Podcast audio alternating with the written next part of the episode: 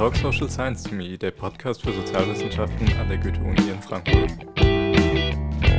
Dass es natürlich nicht darum geht, dass man nicht seine eigene Zahnbürste haben kann. Also das ist, glaube ich, allen klar, sondern es geht darum, dass alle einen Zugang zu Zahnbürsten haben. Hallo und herzlich willkommen zu unserer siebten Folge Talk Social Science to Me. Mein Name ist Aranka und ich bin heute im Studio mit Luki Schmitz. Luki, sehr schön, dass du heute hier bist. Ja, hallo, äh, vielen Dank für die Einladung. Ich freue mich sehr. Wir uns auch, ich mich auch. Und ähm, bevor wir ins heutige Thema einsteigen, möchte ich dich gerne kurz vorstellen. Luki, du bist seit 2016 wissenschaftliche Mitarbeiterin am Institut für Soziologie der Goethe-Universität. Im Rahmen dieser Stelle arbeitest du unter anderem an deinem Dissertationsprojekt, das den Arbeitstitel trägt Commons als dialektisches Verhältnis zwischen Emanzipationsbestrebungen und Vereinnahmungen. Darin analysierst du Debatten um Commons, worüber wir heute auch sprechen werden. Und bevor du nach Frankfurt gekommen bist, hast du an der Universität Köln Soziologie, Politikwissenschaft und Sozialpsychologie studiert.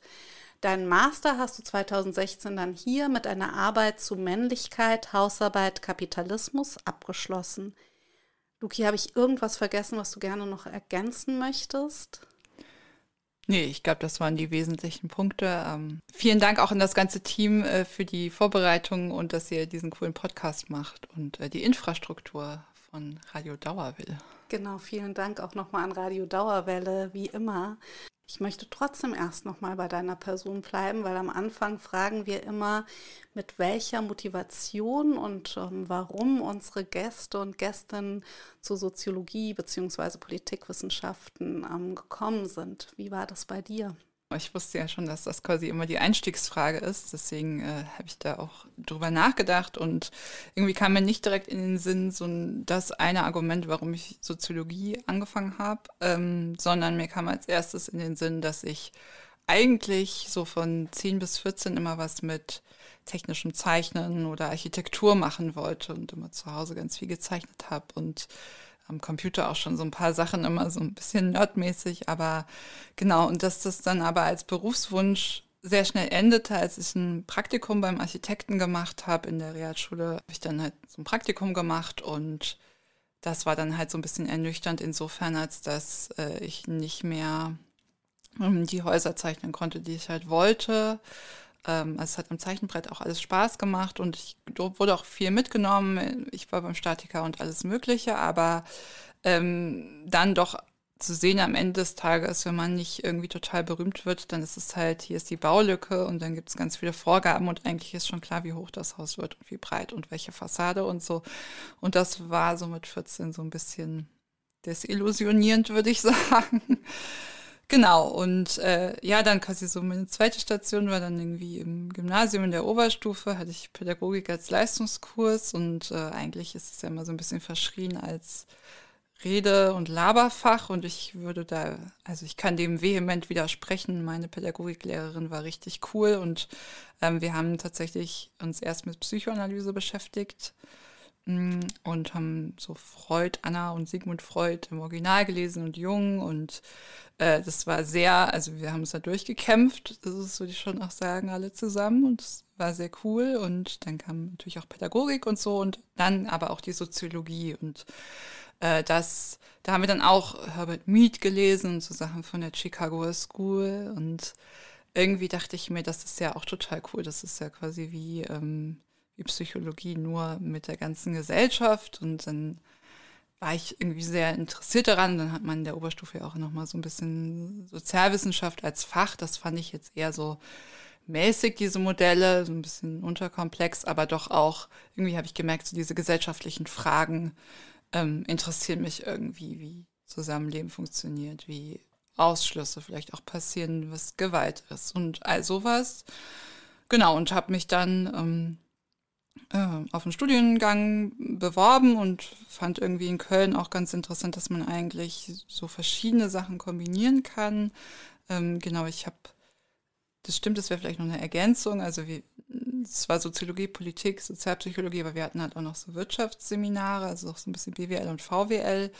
Genau, deswegen habe ich da relativ breit sozusagen Themen kennengelernt, aber es war sehr statistisch, sehr quantitativ und zu der Zeit, ich hoffe, es hat sich gebessert, auch sehr unkritisch. Und ja, das war interessant, weil ich mich daran abarbeiten konnte und irgendwie gemerkt habe, okay, hier wird Gesellschaft irgendwie in so ähm, Operationen gepresst und Komplexität wird so ein bisschen reduziert, weil wenn sie nicht statistisch signifikant ist, dann ist sie ist sie quasi auch nicht. Und wir haben uns dann angelegt darüber, damals schon mit meinem, äh, mit meinem Professor, der dann irgendwie meinte, ja, nur Männer und Frauen. Ich war dann schon so, äh, nee. Und äh, genau, dann hatten wir da irgendwie Debatten drüber und so und haben das dann einfach anders kodiert in Starter und unser Ding gemacht. Natürlich war das dann halt, statistisch muss das dann quasi doch auch wieder raus sozusagen, aber ähm, ja, und dann dachte ich schon, okay, ich gehe, ich gehe woanders hin, irgendwie, wo es, ich will noch mal was anderes von Soziologie kennenlernen. Und dann war ja irgendwie auch schon bekannt, Jena, Frankfurt und noch so ein paar andere Standorte sind jetzt vielleicht irgendwie noch mal ein bisschen breiter aufgestellt und ein bisschen anders auch. Und dann habe ich mich für Frankfurt entschieden und wollte sagen, das war total cool, auch so, auch von dem ganzen Klima irgendwie, dass es nicht so hierarchisch war und ist. Das ja, sehr viele Perspektiven da eingeflossen sind. Natürlich, klar, auch manchmal, wer dominiert Seminare und so, das ist natürlich schon auch weiterhin, würde ich sagen, manchmal ein Problem, aber äh, insgesamt hat es mir halt hier einfach viel besser gefallen und genau, und in diesem Masterstudium hatte ich dann ähm, ein Lehrforschungsseminar mit anderen zusammen, wo wir uns mit solidarischer Landwirtschaft beschäftigt haben und äh, haben uns ganz unterschiedlichen Perspektiven ähm, ja damit auseinandergesetzt. Solidarische Landwirtschaft ist ja quasi eine Form der Lebensmittelproduktion, wo ähm, quasi Mitglieder vorab den, die Produktionskosten tragen äh, und dann sozusagen LandwirtInnen oder GärtnerInnen ähm, ja, die Lebensmittel produzieren. Es gibt dann manchmal noch so Einsätze, dass man auch mal helfen muss und so als Mitglied und so. Äh, und im Umkehrschluss bekommen sie dann halt eben die Ernte und sie bekommen halt das, was funktioniert hat. Und das Risiko von Ernteausfällen wird damit dann natürlich auch irgendwie geteilt und das funktioniert natürlich irgendwie in einem System, wo es Supermärkte gibt, ähm, ganz gut, weil wenn der Kohl halt nichts geworden ist, dann geht man halt in den Supermarkt und kauft sich da irgendwas. Also von daher ist es irgendwie ganz gut abgesichert, aber natürlich haben wir schon auch beobachtet oder gemerkt, dass das gewisse Milieus sind, gewisse Gruppen, die da mitmachen und auch die da mitmachen können. Ne? Also es ist schon auch teurer ähm, setzt gewisses Wissen voraus vielleicht auch. Und ja, das hat uns halt irgendwie immer als Gruppe auch so beschäftigt, von wo werden dann doch, auch wenn es sehr demokratisch und sehr offen ist, erstmal, wo passieren dann doch auch Ausschlüsse, die nicht intendiert sind oder so, aber die halt trotzdem aufgrund von Gesellschaftlichkeit halt einfach passieren. Und ja, im Prinzip hat mich das dann auch so ein bisschen diese Frage weitergetragen zu anderen Projekten und dann eben auch zu, zu Commons im Prinzip. Ich gehe noch mal einen Schritt zurück, weil sich unser Podcast ja auch unter anderem an Studierende richtet. Und deswegen ist meine Frage noch mal, wie du denn beruflich den Weg der Wissenschaft dann am Ende beschritten hast. Ich hatte tatsächlich äh, das Glück, quasi in Köln schon einen Hilfskraftjob zu haben. Ähm, zwar eher in einem pädagogischen Institut, aber darüber dann halt so ein bisschen auch so dieses akademische Arbeiten irgendwie nochmal anders kennenzulernen. Äh, das war in einem Forschungsprojekt, ähm, also es war jetzt auch gar nicht so mit Lehre oder sowas verbunden, aber es ja quasi war ganz interessant auf jeden Fall. Und darüber habe ich dann natürlich auch Leute auf dem Flur dann kennengelernt und bei irgendwelchen Sommerfesten oder so. Also das war schon man muss es so sagen, also es, ist, es läuft schon auch viel über Kontakte. Das ist einfach weiterhin so. Was aber nicht heißt, dass Leute, die noch keine Kontakte haben, es nicht versuchen sollen. Also versuchen sie es unbedingt, wenn sie das möchten. Ähm, genau, und in Frankfurt hatte ich dann eben auch eine Hilfskraftstelle und äh, lernte Leute kennen und ich äh, konnte mir das gut vorstellen. Also es hat dann halt auch glücklicherweise geklappt, dass ähm, eine Stelle frei war und ich mich darauf bewerben konnte und es wirklich zeitlich einfach auch gut getimt war. Es war auch einfach Glück.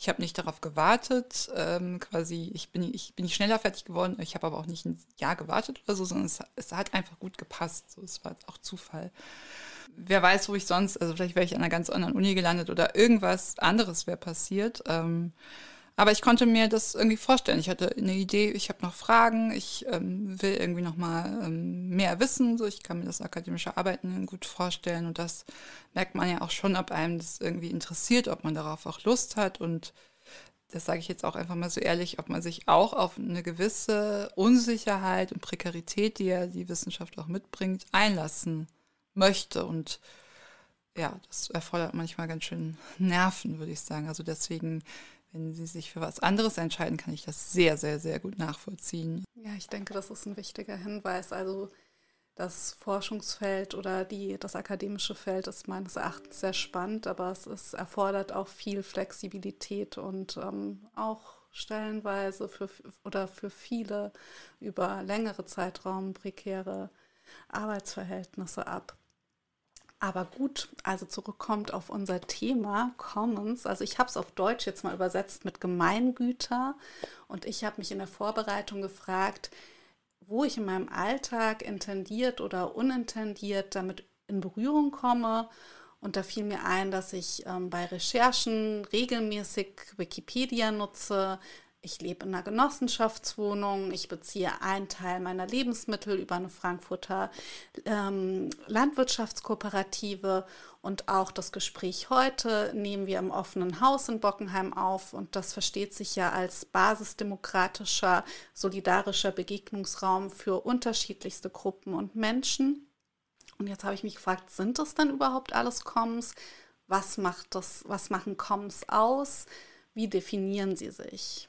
Eine deutsche Definition wäre tatsächlich vielleicht Gemeingüter. Die wird gar nicht so häufig verwendet, aber man findet sie schon auch.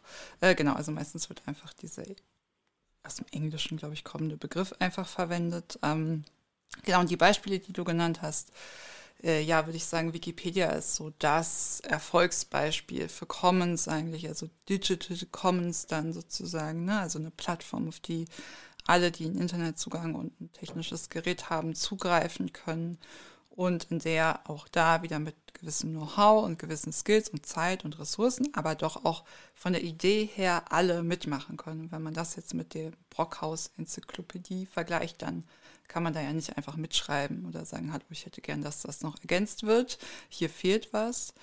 Ähm, und das hat natürlich auch wahnsinnig viel gemacht. Also klar, auch da, ne, die Kritik ist berechtigt, wer schreibt da mit und so. Ähm, da muss noch viel passieren, aber ich würde schon sagen, dass insgesamt halt viel mehr auch über Personen, die in der Geschichtsschreibung, in der klassischen überhaupt nicht vorkamen, über die kann man dann da was lesen sozusagen. Ne? Also das äh, absolut. Ähm, Genossenschaften, ja, klar, im Prinzip auch, ne? Es sind Vereine, ähm, die sozusagen einen anderen Anspruch haben, Wohnen anders zu ermöglichen und auch eben diese Kooperative geht ja wahrscheinlich auch so in Richtung solidarische Landwirtschaft.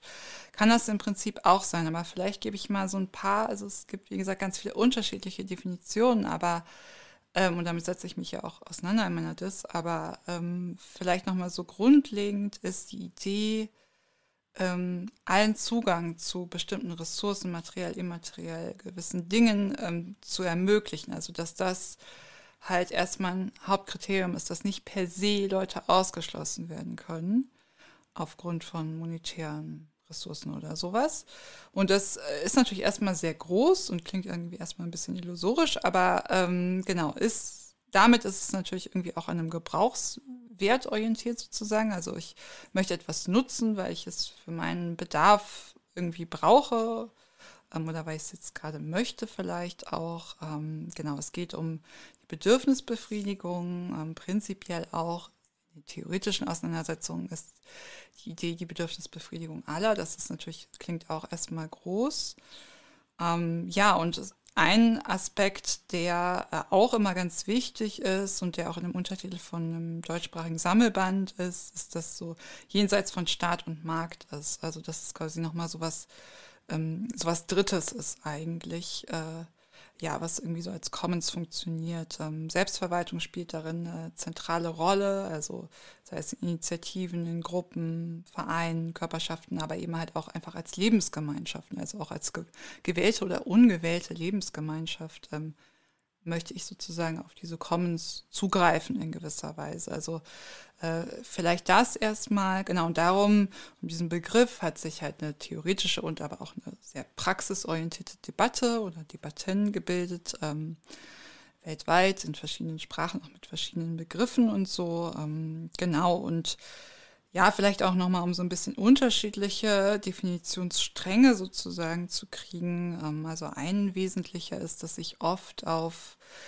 die Auseinandersetzung von Eleanor Öström über die Allmende oder die Commons ähm, bezogen wird.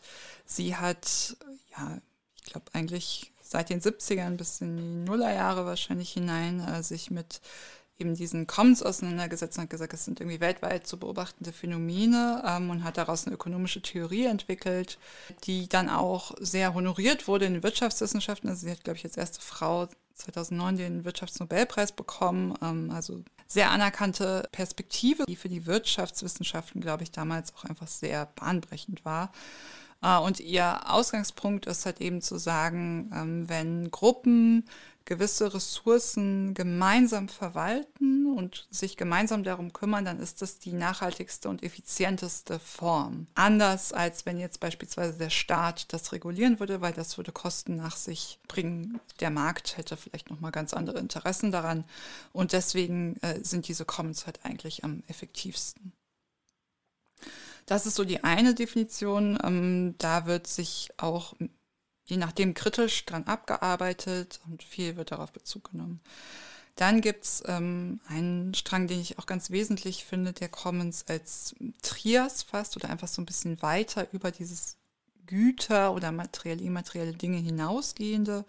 Und er sagt, es gibt diese Commons und dann gibt es aber noch Commoning als sozialen Aushandlungsprozess, als eine Frage, was heißt dann überhaupt Bedürfnis, was heißt Zugang ähm, und all diese Fragen sozusagen auch mitverhandeln will. Und dann gibt es halt als dritter Teil dieser Trias halt eben noch die Commoners oder Community, also die Subjekte, um die es eigentlich geht, die dann diese Aushandlung vollziehen sozusagen. Und ähm, das öffnet natürlich äh, für eine soziologische Perspektive ähm, nochmal ganz andere Rahmen, also sich das eben anzuschauen, was wird unter Commoning eigentlich verstanden, was sind die Reichweiten dessen. Und dann gibt es auch noch äh, natürlich die Perspektive Commons als ein ja, irgendwie antikapitalistische äh, Linkskapitalismus kritisch zu fassen und zu sagen, Commons sind eigentlich ähm, vorhanden und sind aber kapitalistisch oder werden auch kapitalistisch immer wieder eingehegt, kommerzialisiert, also verwertet für den Markt ähm, und ja, sind quasi umkämpft, also bieten damit aber dann gleichzeitig auch eine Möglichkeit äh, zu denken, wenn sie so relevant sind, dann haben sie ja vielleicht auch ein transformatives, kritisches Potenzial. Und zu sagen, okay, was ist denn eigentlich, wenn wir dieses Eigentum, dieses Privateigentum äh, in Commons überführen. Was passiert dann? Ja, diese, diese Haltung insbesondere ähm, fokussiert auch darauf, dass Commons in Krisenzeiten ganz besonders so eine Stärke halt auch haben ähm, und eine Stärke entwickeln können. Äh, sehen wir die Staats- und Wirtschaftskrise 2000 in Latein- und Südamerika, ähm, wo ja, ja staatliche Infrastruktur einfach ziemlich krass zusammengebrochen ist und dann durch sehr viele basisdemokratische Strukturen ja, quasi ersetzt wurde und auch kleinen Teilen auch wieder rückgebaut wurde, aber in Teilen halt auch immer noch vorhanden ist. Oder auch die Wirtschaftskrise 2008, 2009. Äh, genau, auch dort wurden ja dann viele solidarische Projekte und Commons-Projekte entstanden und ja, haben auch viel dieser Krise kompensiert. Also ich glaube, das muss man, man muss das auch nicht beschönigen. Das ist natürlich auch eine Verantwortung, die da übernommen wurde. Genau, und was ich jetzt quasi mache mit, und das ist ja quasi mit diesem Titel meiner Dis gemeint, ähm, also quasi jetzt dialektisches Verhältnis zwischen Emanzipationsbestrebungen und Vereinnahmungen, ist so ein bisschen zu fragen, wie ist es denn jetzt mit den Commons? Also die sind so plural und so, wollen so definitionsoffen irgendwie sein. Natürlich gibt es eben mit diesem Idee des Zugangs, es gibt einen normativen Anspruch, es gibt Praktiken darin, es gibt theoretische Debatten. Also es ist, es ist ja ganz wie da und äh, sie sind auch irgendwie verschwistert begeistert mit so Projekten wie äh, Postwachstum oder eben solidarische Landwirtschaft, was ja auch ein Teil irgendwie davon ist. Und es gibt so ganz viele transformative Ideen, soziale Bewegungen hängen da irgendwie auch noch so mit drin und so. Aber diese Projekte äußern total viel Kritik. Das heißt, es wurde viel reflektiert, irgendwie verstanden. Es wird Unbehagen artikuliert und gleichzeitig verbleiben sie doch scheinbar irgendwie in so Nischen. Und dann kann man natürlich sagen, ja, der Kapitalismus ist schuld und ja, der muss jetzt einfach überworfen, also überwunden werden und dann wird alles toll. Also quasi so diese Idee der einmaligen Revolution und dann wird es schon. Und ich glaube, das ist halt eben so eine Idee, die ja auch zu Recht mit Vorsicht zu genießen ist, auch aus historischen Gründen und halt auch einfach ein bisschen unbefriedigend ist auf eine Art, glaube ich. Und da dann halt zu sagen, okay, wenn man das jetzt irgendwie auch fast als Prozess, dann eben diese Frage, wo steht das? Und ich würde sagen, ich habe da so ein bisschen so ein, arbeite da so ein bisschen mit von Rai Jegi übernommen, die das von Paul Ricoeur, glaube ich, den Begriff übernommen hat, so mit so einer Hermeneutik des Verdachts. Also zu sagen, es ist ganz viel Kritik da und es gibt ganz viele Ansätze, es anders zu machen in den Commons und ganz viel ausprobieren und Gleichzeitig ist aber die Frage, was, was wird doch aber auch implizit reproduziert von irgendwie Strukturen, gegen die man eigentlich, die man eigentlich kritisiert. Also wirklich unbeabsichtigt. Aber und da zu gucken, wo passiert das, wo passiert das aber auch nicht. Also wo gibt es unterschiedliche Narrative, unterschiedliche Zugänge, unterschiedliche Praktiken die das jeweils anders machen. Und was passiert, wenn man diese Praktiken sie miteinander sprechen lässt? Also das mache ich methodisch quasi, arbeite ich mit so einer rekonstruktiv immanenten Kritik. Äh, also ich habe narrative Erzählungen über Commons rekonstruiert, verschiedene Formen rausgearbeitet, Problemnarrative, Lösungsnarrative, Strategien, aber auch normative Aspekte und so. Und setze die jetzt nicht einfach, indem ich bewerte und sage, ja, super Projekt und, oh nee, schlechte Theorie, sondern ich sage halt, okay, das muss immanent, also aus sich heraus in gewisser Weise passieren. Dann würde man jetzt sagen, ja gut, dann muss ja alle an einen Tisch bringen. Das habe ich aber nicht gemacht. Ich habe keine Gruppendiskussionen geführt oder so, sondern ich habe versucht, diese unterschiedlichen Narrative sozusagen in Konstellation zu bringen oder in Dialog, Multilog, wie auch immer man das dann nennen möchte und zu gucken, was passiert, wenn ich diese Sachen, wo ich so unterschiedliche Perspektiven sehe oder so Widersprüche, auch was passiert dann mit den Perspektiven und wo kann dann irgendwie Erkenntnis auch irgendwie kommen oder wo kann ich dann sagen, okay, hier ist vielleicht wirklich einfach ein, auch eine Hürde sozusagen. Hier wird was vielleicht auch nicht reflektiert genug und ausreichend. Und ein Beispiel wäre, zum Beispiel habe ich ja eben erzählt, dass es einen so einen Strang gibt, der sich sehr auf diese Trias bezieht, um das eben auch zu erweitern, was ich erstmal eine sehr geglückte Sache finde. Und Trias kann man ja dann auch, also gerade dieses Commoning kann man sehr stark erweitern. Gleichzeitig gibt es aber auch Narrative, die eigentlich zeigen, dass diese Einteilung in, man könnte ja schon sagen, irgendwie ein Objekt, ein Subjekt und ein gesellschaftlichen Prozess oder so, Aushandlung, äh, Interaktion sozusagen, die das ja nicht so sehen, sondern einfach sagen, nee, zwischen Subjekt und Objekt gibt es eigentlich in dem Sinne gar keinen äh, gar kein Unterschied. Man versteht sich als Einheit. Ne? Also eben vielleicht auch ein nicht so eurozentristisches Denken ähm, von hier ist ein Subjekt, was irgendwie über ein Objekt herrscht, um dann, also ein Beispiel zu nennen wäre, äh, man könnte ja jetzt kommen als Trias so denken in Bezug auf Wassernutzung. Wie viel Wasser darf jetzt aus dem Teich entnommen werden, um die Felder zu begießen oder so, nehmen wir das als Beispiel. Dann könnte man sagen, okay, die Leute, die da irgendwie Anrainer an diesem See sind, Anrainer, die handeln das halt irgendwie aus.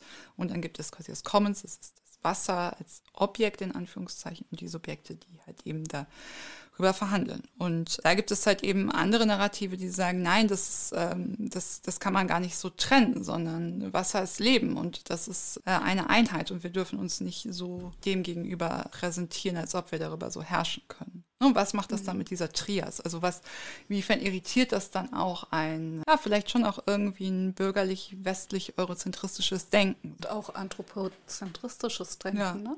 Mhm. Ja, total interessant. Ich würde trotzdem auch hier gerne nochmal einen Schritt zurückgehen. Du hast es nämlich schon angeschnitten, dass Commons sich so als drittes von Privatheit, Öffentlichkeit verstehen.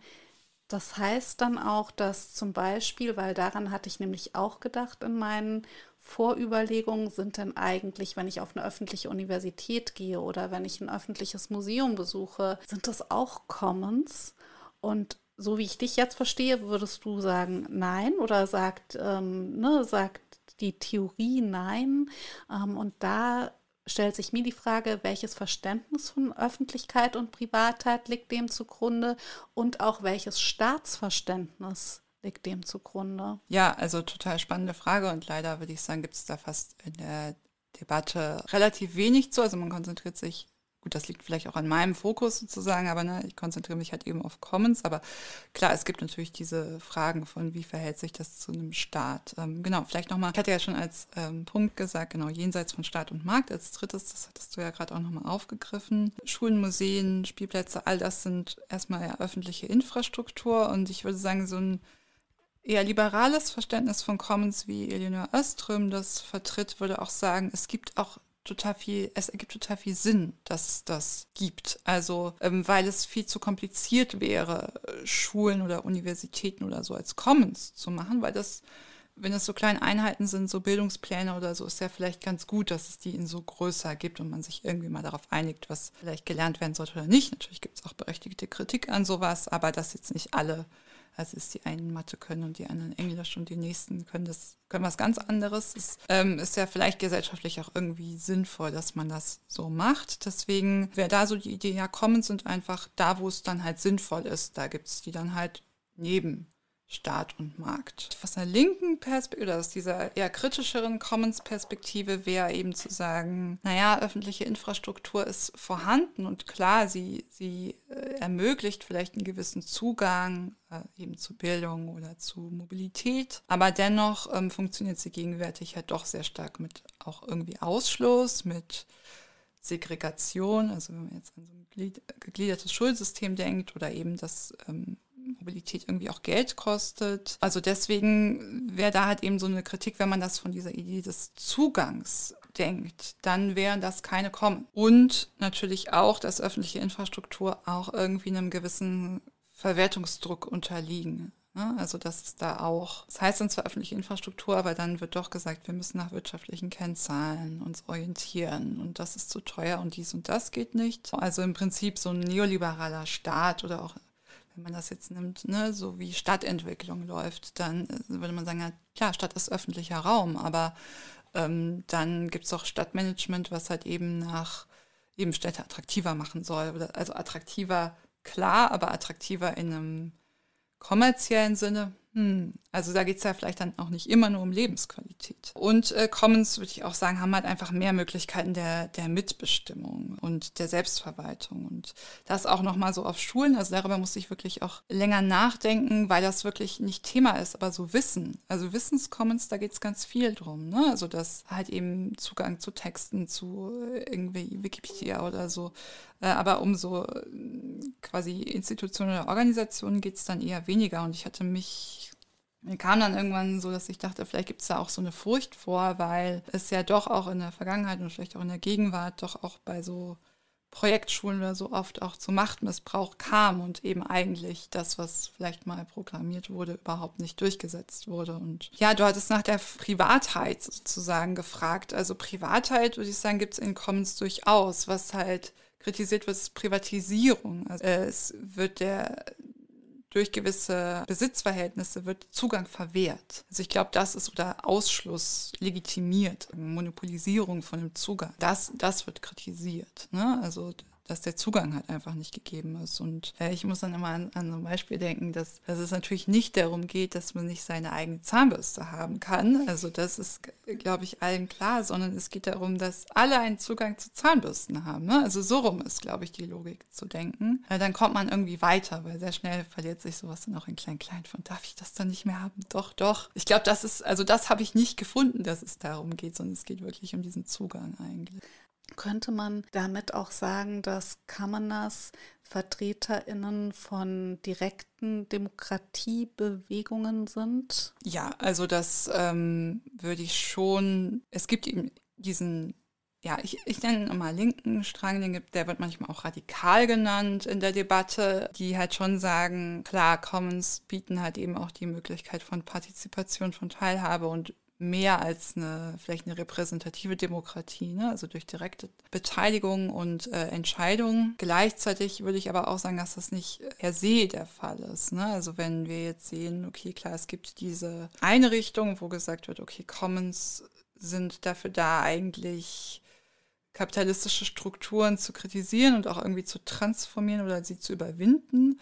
Und es gibt aber ja auch ähm, ganz starken Strang, wo es darum geht, wie sich äh, Gruppen und Initiativen gegen die Einhegung ja wären. Das ist natürlich ein absolut politischer Akt, um der aber, würde ich sagen, politisch auch nochmal anders vielleicht funktioniert, als es jetzt eine vielleicht westlich-marxistische Kritik oder sowas sich vorstellen würde. Und äh, es dann natürlich dann darum geht, ja, hier werden unsere Rechte auf den Zugang beschnitten. So. Und ja, im Prinzip gibt es schon ähm, ja, so diese Möglichkeit, da irgendwie Mitbestimmung, Teilhabe zu haben, ja. Den Punkt möchte ich gerne nochmal vertiefen, denn das ist ja jetzt öfter aufgepoppt, dass die Commons-Kritik insbesondere an den kapitalistischen Eigentumsverhältnissen anknüpft. Du sagst auch gleichzeitig, das ist ein Strang von vielen, aber vielleicht kann man sagen, es ist trotzdem auch die Basis, der Ausgangspunkt und die Ausprägungen sind dann unterschiedlich.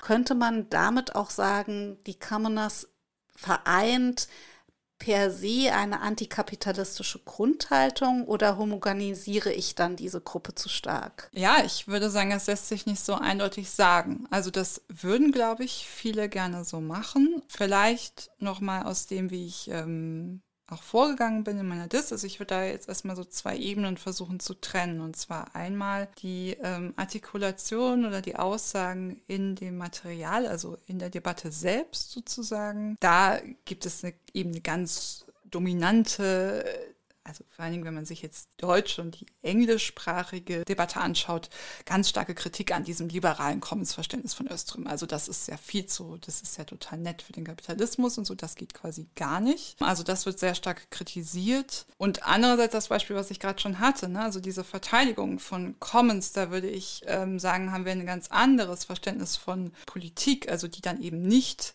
natürlich auch irgendwie fragt, ey, wem gehört es denn dann, wenn wir keinen Zugang mehr haben? Also wo geht es hin? Die aber, würde ich sagen, nochmal viel mehr die Frage von sozialer Reproduktion stellen, von Mensch-Natur-Verhältnissen, ähm, irgendwie von, oder von eben anderen Denkweisen, die sich nicht jetzt in so eine Eigentumskritik jetzt nur verorten lässt. So, ich glaube, das ist so die eine Ebene in der Debatte selbst und in meiner Analyse würde ich sagen, gibt es schon auch so ein ja, ich würde sagen, es ist schon problematisch auch teilweise, dass es so eine Zuschreibung gibt zu so einer politischen Haltung. Also fast schon so eine Art Vereinnahmung. Da wurde gesagt, diese Praxis, die nennen wir jetzt Commons. Und ähm, ob die sich jetzt selber so nennen würden, weiß ich gar nicht. Also das, ne, da ist vielleicht dann auch ein bisschen zu viel Kritik für manche Leute in der deutschsprachigen Commons-Debatte, aber ich finde es wichtig. Also zu sagen, was ist es da nicht auch ein bisschen eine problematische Aneignung. Und gleichzeitig eben gibt es diese zahlreichen ähm, Artikulationen und Projekte, die eben von dieser Eigentumskritik ausgehen, aber vielleicht eben diese Fragen der sozialen Reproduktion damit irgendwie so mitverhandelt wissen, aber es eigentlich auch so ein bisschen ausblenden und gar nicht sehen, was, was es beispielsweise bedeutet, wenn jetzt also nehmen wir das, das, Beispiel, okay, ist ja nett, wenn alle dann irgendwie anfangen, ihr Werkzeug zu teilen. Ist wirklich nett. Aber was ist mit der Person, die kein Werkzeug hat? Mhm. Ne, also klar, die darf dann bestimmt auch daran teilhaben und das nutzen. Das ist, glaube ich, gar nicht die Frage. Aber trotzdem basiert oft diese Denkweise auf, okay, ich teile jetzt das und das. Und ich glaube, das ist auch aus einer feministischen Perspektive oder so auch die Frage, was ist mit Reproduktionsarbeit und all diese Fragen kommen dann bei manchen Leuten, die sich für sehr progressiv darin halten, dann doch irgendwie viel zu wenig vor. So, ich glaube, das finde ich spannend. Da würde ich auch gerne später noch mal näher drauf eingehen. Was ich interessant fand, auch bei einem Text von 2019 von dir, und du hast es auch jetzt im Gespräch äh, auch schon erwähnt, ist dieser normative Anspruch von Commons, also nämlich allen Menschen ein zufriedenstellendes Leben zu ermöglichen.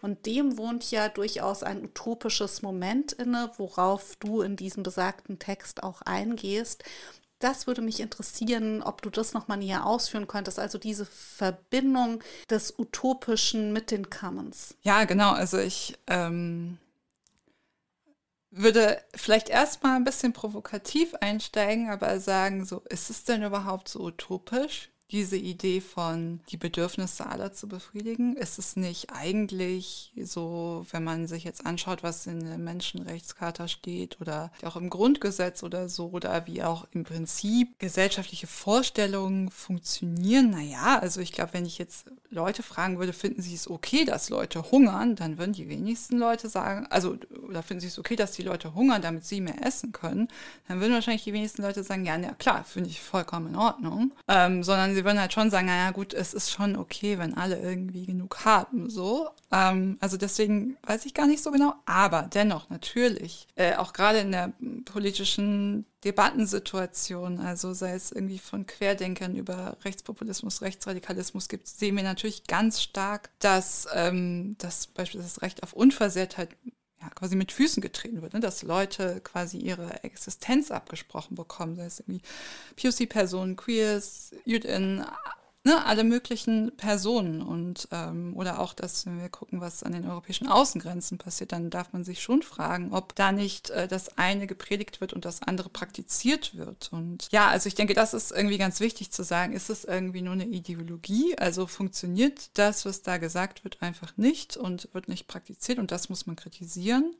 Und das würde ich sagen, ist auch eine treibende Kraft der Commons, ne? zu sagen, hier, äh, das Problem ist doch, dass es total ungerecht ist und dass es überhaupt nicht so funktioniert, wie vielleicht auch andere sagen. Aber als philosophische Idee ist, glaube ich, dieses, ja, dieses alle sollen Zugang haben, alle sollen irgendwie ihre Lebensgrundlagen haben, das ist vielleicht gar nicht mal so utopisch. Das findet man, glaube ich, an vielen, also es ist vielleicht utopisch, aber man findet das relativ häufig. Dennoch, genau, ich habe mich damit beschäftigt, Commons als Ideologie zu fassen und würde es auch immer noch ähm, so vertreten, auch wenn einige Jahre vergangen sind seitdem, aber halt eben nicht so als ähm, so klassische Utopie im Sinne von, man malt sich so ein konkretes Bild aus aus so ein Wunschbild der perfekten Welt, sondern eher im Sinne von, ja, vielleicht auch so Ernst Bloch, aber auch den feministischen postkolonialen Auseinandersetzungen mit Ernst Bloch und den Kritiken daran ähm, folgend, würde ich halt sagen, äh, dass es kommen sozusagen, wenn dann überhaupt so eine Utopie des noch nicht oder der bestimmten Negation sind.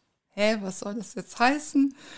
Ähm, also quasi dieser noch nicht Begriff kommt halt von Bloch und ähm, soll halt genau diese Vorsicht ausmachen, zu sagen, man soll es sich nicht auspinseln, sondern trotzdem aus so einer, er hat sich da in den 60er Jahren irgendwie sehr viel mit auseinandergesetzt, auch schon früher damit sehr viel auseinandergesetzt und hat halt irgendwie gesagt, so, es ist doch erstaunlich oder krass, dass sich die Menschen überhaupt nicht mehr vorstellen können, dass es anders sein könnte. Irgendwie sind alle so in ihrer 60er Jahre, also in Deutschland Wirtschaftswunder irgendwie Sesselkuhle angekommen und scheinbar, was ist denn los? So, und das war vor den 68ern auch. Genau, und sagt halt, naja gut, aber diesen Zustand von etwas ist noch nicht, aber etwas könnte anders sein, das ernst zu nehmen. So, ne? Und ich glaube, da gibt es dann halt natürlich Leute, die sagen, ja, aber dann setzt man sich da hin und denkt so nach. Und ich glaube, dass sich das viel subtiler ähm, auch zeigt. Also ich hatte, glaube ich, in dem Artikel dann von so einem Inneren oder Inneres gesprochen, ähm, einmal in Bezug auf äh, so private Care-Arbeit und Sorgearbeit, Hausarbeit und so, aber eben auch auf so innerpsychische Prozesse, also Stress, Unbehagen. Ne? Also ich glaube, ganz, ganz viele Leute sind ja irgendwie schon so, irgendwie läuft es nicht so, wie ich mir das vorgestellt habe oder so.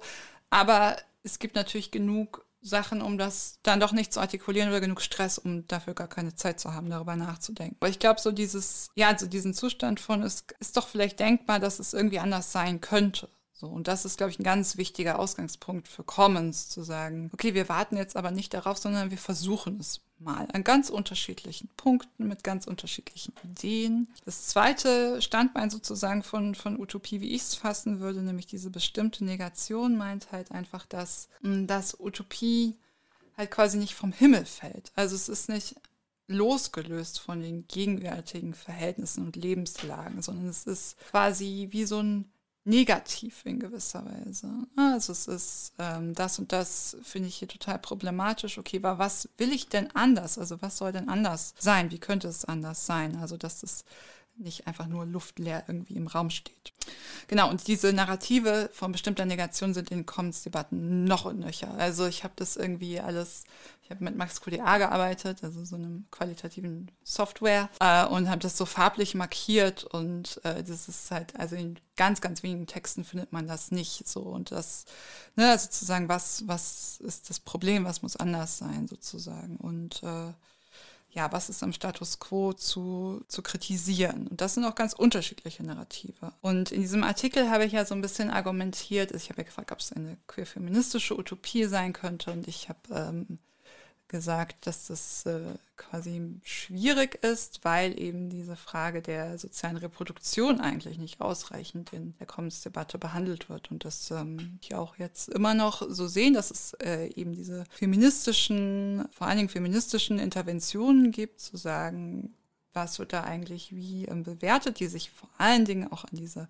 linken Debatte sozusagen abarbeiten und da halt sagen, ähm, ja, das ist irgendwie schön, dass Eigentum dafür was anderes gefunden werden soll, aber damit haben wir noch nichts gegessen und auch noch niemanden groß gekriegt und auch noch niemanden gepflegt.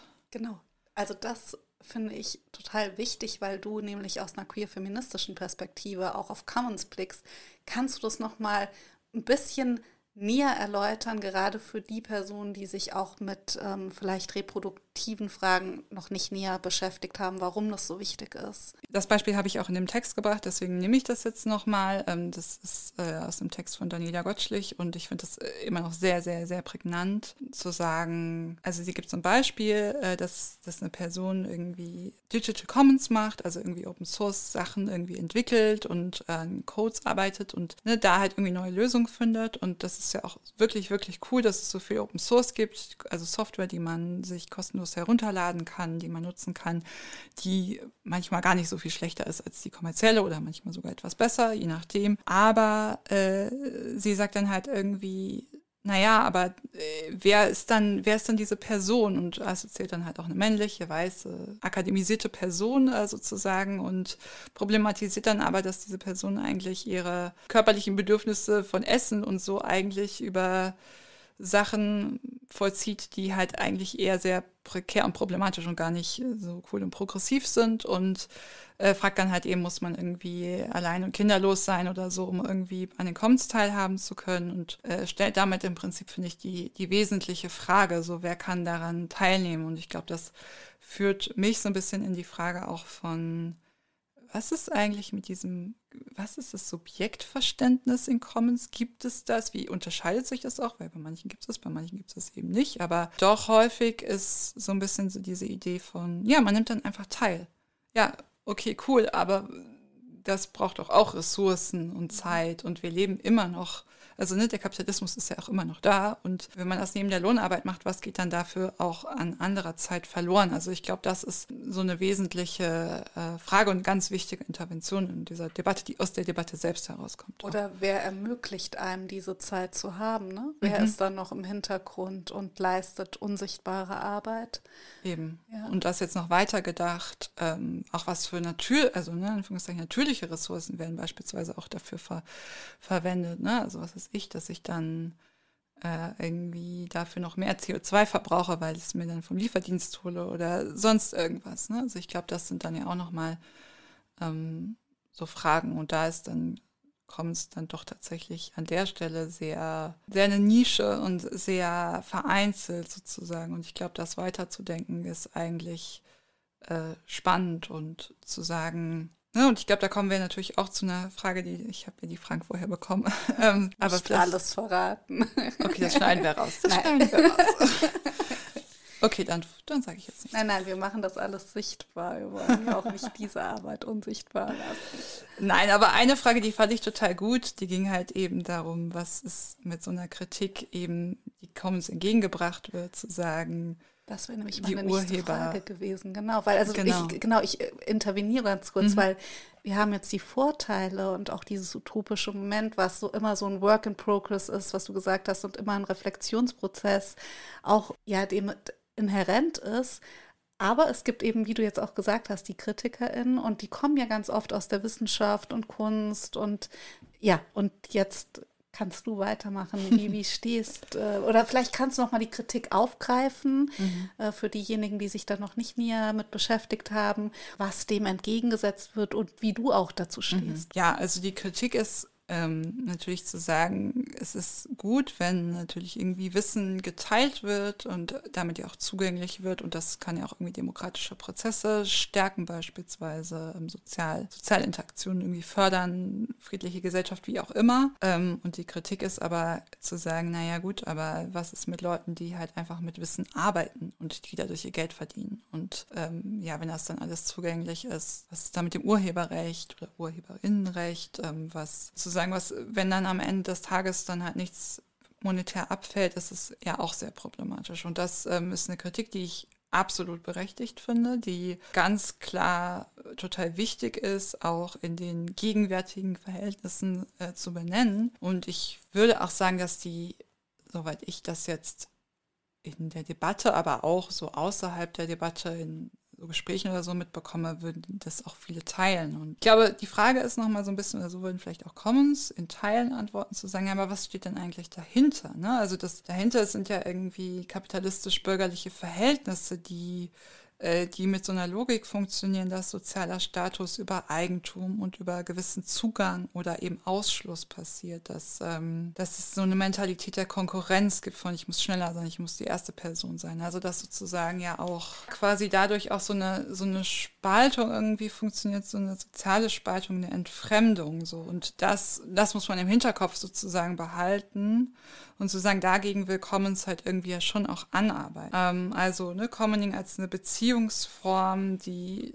irgendwie anders denken will, Wissen teilen will. Die Frage, die halt eben zu lösen ist, oder das Problem wäre ja zu sagen, okay, ähm, vielleicht wären Leute auch bereit, das zu teilen und oder mehr Leute bereit, das zu teilen, wenn sie dadurch eben die Erfahrung machen, dass aber sie auch was zurückkriegen, in dem Sinne, dass eben ihre sozial, also ihre Bedürfnisse, ihre Reproduktion halt irgendwie möglich ist, sie ihre Bedürfnisse befriedigen können. Also ich glaube, dass gerade wird das ja so ein bisschen gesehen als so eine Einbahnstraße und die Kritik, wie gesagt, ist total berechtigt. Aber zu sagen, okay, da wird irgendwie was genommen und dann ist es halt irgendwie weg und alle haben was und die eine Person bleibt halt, oder die Personen bleiben alleine dastehen. Und das ist ja auch de facto so und äh, ich glaube, da halt zu sagen, in so einer idealen Commons-Welt, so will Teil der Debatte dann antworten, wäre das aber kein Problem, weil die Person kriegt ja dann irgendwie Essen und das ist alles quasi gesichert. Und da, davon sind wir natürlich ja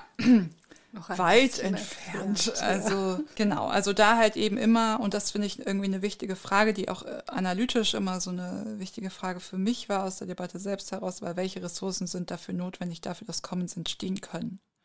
Ich glaube, das ist, ähm, und das ist seit ewig Zeiten schon eine feministische und postkoloniale Frage. So. Und, das ist und ein ebenso wichtiger Kritikstrang, der ja auch im Grunde genommen daran anknüpft, und du hast es jetzt auch schon mehrmals gesagt, ist ja auch, dass ähm, es so eine Idee gibt unter den Commoners, dass alle ähnliche Bedürfnislagen haben und dass auch alle ähnliche Möglichkeiten haben oder dieselben Möglichkeiten sogar, sich zu artikulieren und auch zu partizipieren. Und wieso ist denn die Vorstellung eines solch homogenen Wirs schwierig und was sagen da dann eben auch queere, postkoloniale, feministische Ansätze? Wie würden die da intervenieren? Ja, also wahrscheinlich auch da wieder, wenn man jetzt Leute, die sich auch so in der Debatte da partizipieren und irgendwie Sachen schreiben würden, wahrscheinlich schon auch viele sagen, ah, aber das ist doch auch ein krasser Vorwurf, als ob wir so homogenisierend wären. Ähm, das ist so ein bisschen meine Kritik, würde ich sagen.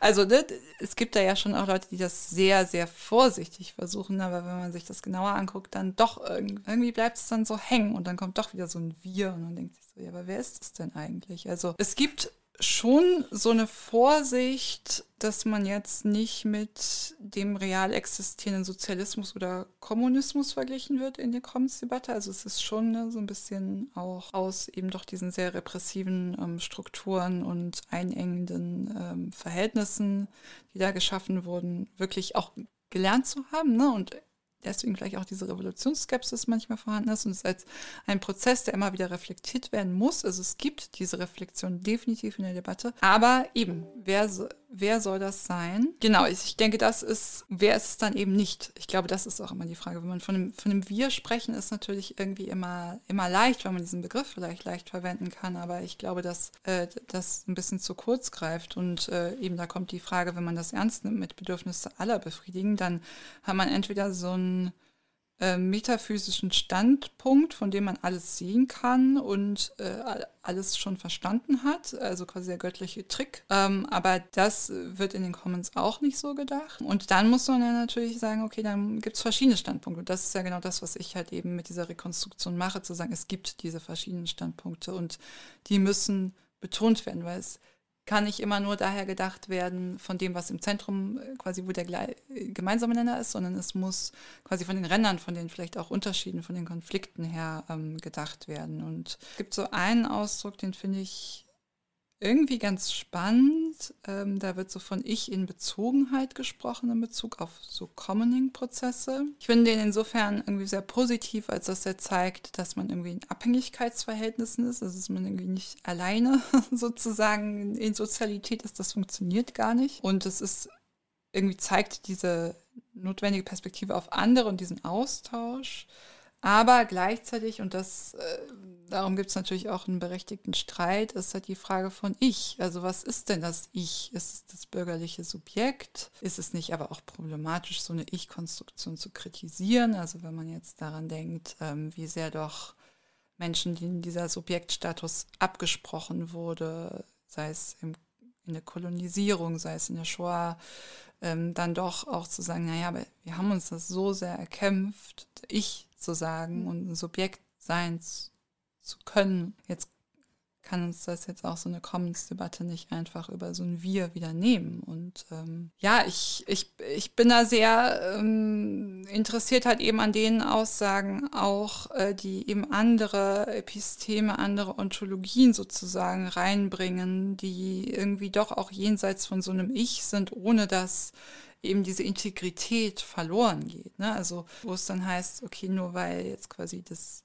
das Ich als holistisches Körperverständnis oder als holistisches Seinsverständnis ein bisschen ähm, sich auflöst, dass das halt eben nicht heißt, dass man äh, keine Rechte hat oder keine, kein Recht auf Schutz oder auf Unversehrtheit oder so. Und ich glaube, dass, ähm, ja, das ist irgendwie so ein ganz diffuse, aber sehr, sehr spannende äh, Auseinandersetzung, diese quasi ontologische Frage des Commoning. Äh, quasi, was, ähm, was gibt es da noch für andere Denkmöglichkeiten? Also eben, ich hatte das Beispiel gebracht, mit dem das zwischen Subjekt und Objekt quasi in manchen Denkrichtungen da gar nicht unterschieden werden kann. Ne? Und das hat vielleicht, wenn wir fragen wollen, ähm, wie, wie treten wir gewissen anderen Lebewesen sozusagen gegenüber, hat das ja ganz spannende, stellt das ganz spannende Fragen und damit auch Fragen des, der Bedürfnisse. Absolut. Also ich denke, auch das hat ja schon sein eigenes utopisches Moment. Also wie können wir uns in dem Prozess begegnen, mit dem anderen gemeinsam was zu schaffen, mhm. was auch immer der, die, das andere dann mhm. im konkreten Fall ist. Neben dem utopischen Moment hat es natürlich auch immer, du hast es ja auch gesagt, ne, es ist immer ein Aushandlungsprozess, immer auch neues Erkunden, Erforschen, sich aufeinander einlassen, mhm. was ja auch eine Anstrengung erfordert. Genau, ich wollte nämlich noch ergänzen, dass auch da wieder das wird jetzt in der Commons-Debatte selber nicht so stark verhandelt, aber dass es eben bei dieser Frage von wer soll eigentlich das Wir sein ja auch ganz viele äh, feministische, aber auch äh, eben schwarze feministische Debatten sozusagen immer im Hinterkopf, ne, auch irgendwie als Perspektive so ein bisschen rumschwirren, die auch gesagt haben, eben, also so dieses Wir, das wollen wir jetzt nochmal hinterfragen und mhm. das hat da eine gewisse Situiertheit sozusagen und äh, ich glaube, das ist eben so eine Frage, ne, was heißt es dann, diese Sachherrschaft aufzulösen? Also sind das nur Eigentumsverhältnisse oder sind das halt eben auch Machtverhältnisse, Naturausbeutungsverhältnisse und so? Das ist, denke ich, auch eine große Herausforderung, diese äh, eine mögliche Egalität möglichst große Egalität äh, reinzubringen und wie kann ich denn es möglichst machtfrei gestalten. Also das ist ja auch eine große Herausforderung, stelle ich mir vor, in dem Aushandlungsprozess. Auf einer anderen Ebene jetzt nicht zwischen den Commoners, sondern auf einer politischen Ebene stelle ich mir auch als eine weitere große Herausforderung die Vielfalt der Commons Bewegung vor. Also du hast auch vorgeschlagen, ähm, an anderer Stelle Commons als rhizomatische Strukturen zu denken.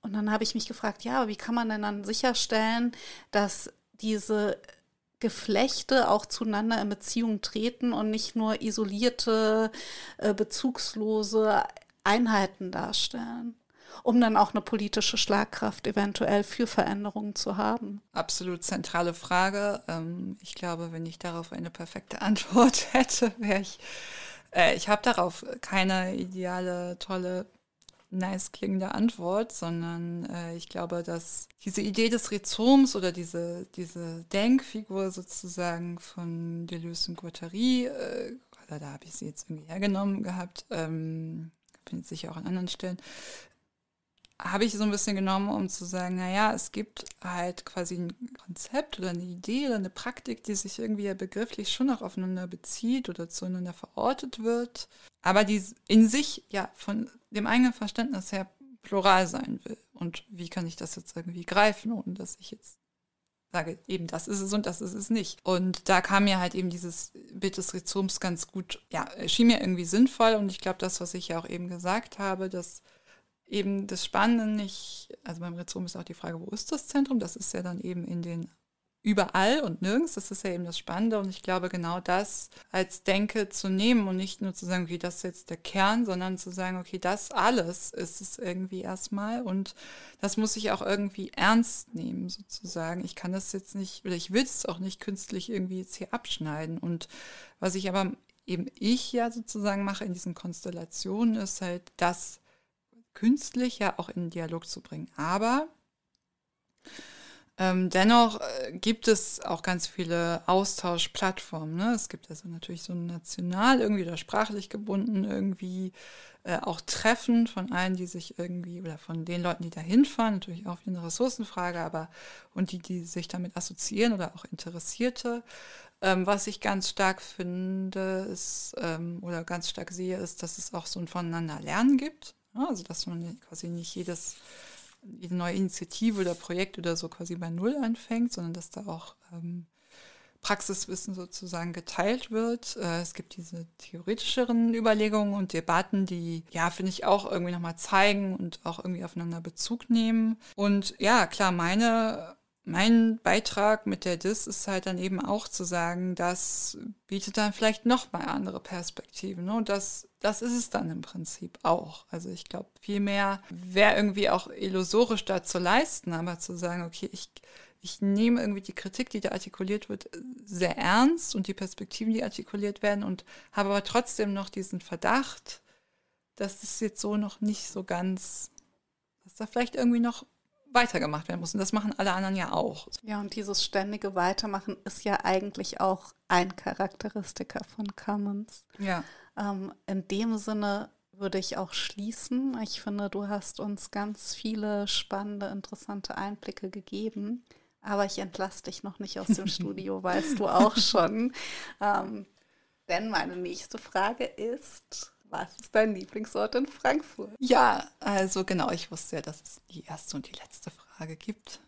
Das schneiden wir auch wieder raus. Und auch die ganzen anderen. Nein, das schneiden ja, wir natürlich okay. nicht raus. ähm, genau, also und wir hatten in der Vorbesprechung schon mal kurz darüber geredet, weil ich dann gesagt habe, ich wohne in Offenbach. Darf ich auch einen Ort in Offenbach nehmen? Und da war so, hm. no. ähm, aber das könnt ihr ja dann wirklich rausschneiden. Ich mache das. Ich nenne einen in Frankfurt und einen in Offenbach. Okay, okay? nein, nein, nein, wir schneiden Deal? nichts raus. Ich darf auch okay. ein bisschen Offenbach-Werbung machen. also, und zwar ähm, in Offenbach gibt es einen kleinen Fluss, der heißt Heinbach und der entspringt, glaube ich, im Wald oder so. Und wenn man so ein bisschen aus der Innenstadt rausgeht und so, dann findet man den irgendwann. Der ist so ganz mini und so. Und da ist aber so eine kleine, ja, so ein kleiner Grünstreifen halt irgendwie so dazu angelegt. Und dann geht's ähm, in so ein Plattenbauer Hochhausviertel und irgendwie, ich mag es da lang zu gehen, weil ich halt auch Plattenbauerfahrungen habe. Und ich hatte aber das Glück, quasi in diesem Plattenbau auf den Park drauf gucken zu können. Und ich finde das, das fand ich immer so toll. Also trotz der ganzen Problematiken und Schwierigkeiten und wirklich Probleme und auch prekäre Lebensverhältnisse, die ja sehr stark waren. Weiß nicht, mag ich mag ich es da irgendwie auch, weil es da halt auch diesen kleinen Bach und dieses, dieses Grün und dann aber die Hochhäuser gibt und irgendwie ist es schön, da lang zu gehen auf so eine Art, finde ich. Ja, und in Frankfurt ähm, habe ich lange überlegt, weil es in Frankfurt natürlich, in Offenbach auch, aber in Frankfurt natürlich auch sehr viele spannende Orte gibt und ich habe aber gedacht, auch nochmal so zu diesem Utopischen vielleicht und auch zu dem, was jetzt nicht irgendwie bei meinen Friends auf dem Sofa ist oder so, sondern ein öffentlich zugänglicher Ort. Ähm, am Historischen Museum gibt es ja quasi so eine Luke, wo man runtergucken kann. Oder man kann auch ins Museum reingehen, dann sieht man es ein bisschen besser.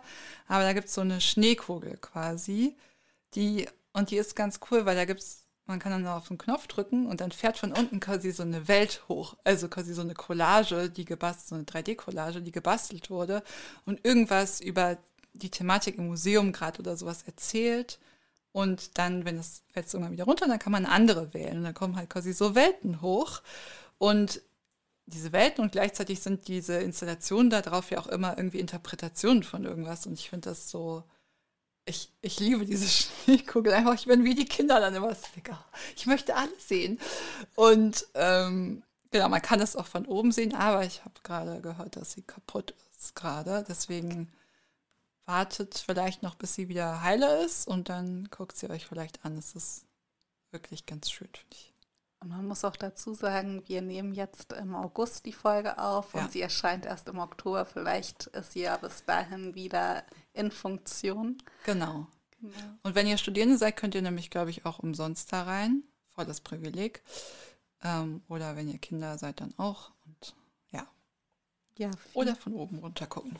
Vielen lieben Dank, Luki. Ja, vielen Dank, Aranka. Das war sehr toll. Jetzt machen wir das Fenster wieder auf, weil wir schwitzen. Hier ist warm. Und essen Kekse. Ja. ja, das war es auch schon wieder für heute von uns. Wie immer gilt mein Dank zuallererst unserem Gast, Luki Schmitz, für das anregende und informative Gespräch. Daneben vielen Dank auch all denen, ohne die unser Podcast-Projekt so nicht möglich wäre. Insbesondere dem Team von Radio Dauerwelle, dem offenen Haus der Kulturen, dem Fachbereich Gesellschaftswissenschaften sowie den Freunden und Förderern der Goethe-Uni. Außerdem noch ein Announcement in eigener Sache. Vielleicht habt ihr es im Einspieler schon gehört, es gibt eine neue Stimme und damit ein neues Redaktionsmitglied. Es handelt sich um Niklas Lerke, den ihr zusammen mit Vicente schon in der vorherigen Folge zur Parteienforschung kennenlernen konntet. Niklas, wir sind sehr froh, dass du jetzt Teil unseres Teams bist. Und zum Schluss ein kleiner Teaser auf die kommende Folge. Hier werden Anna Wanka, Milena Feldmann und Carla Wazinski zu Alterskonstruktion sprechen. Bis dahin lasst es euch gut gehen und folgt uns auf Instagram oder Twitter unter TalkSoScience.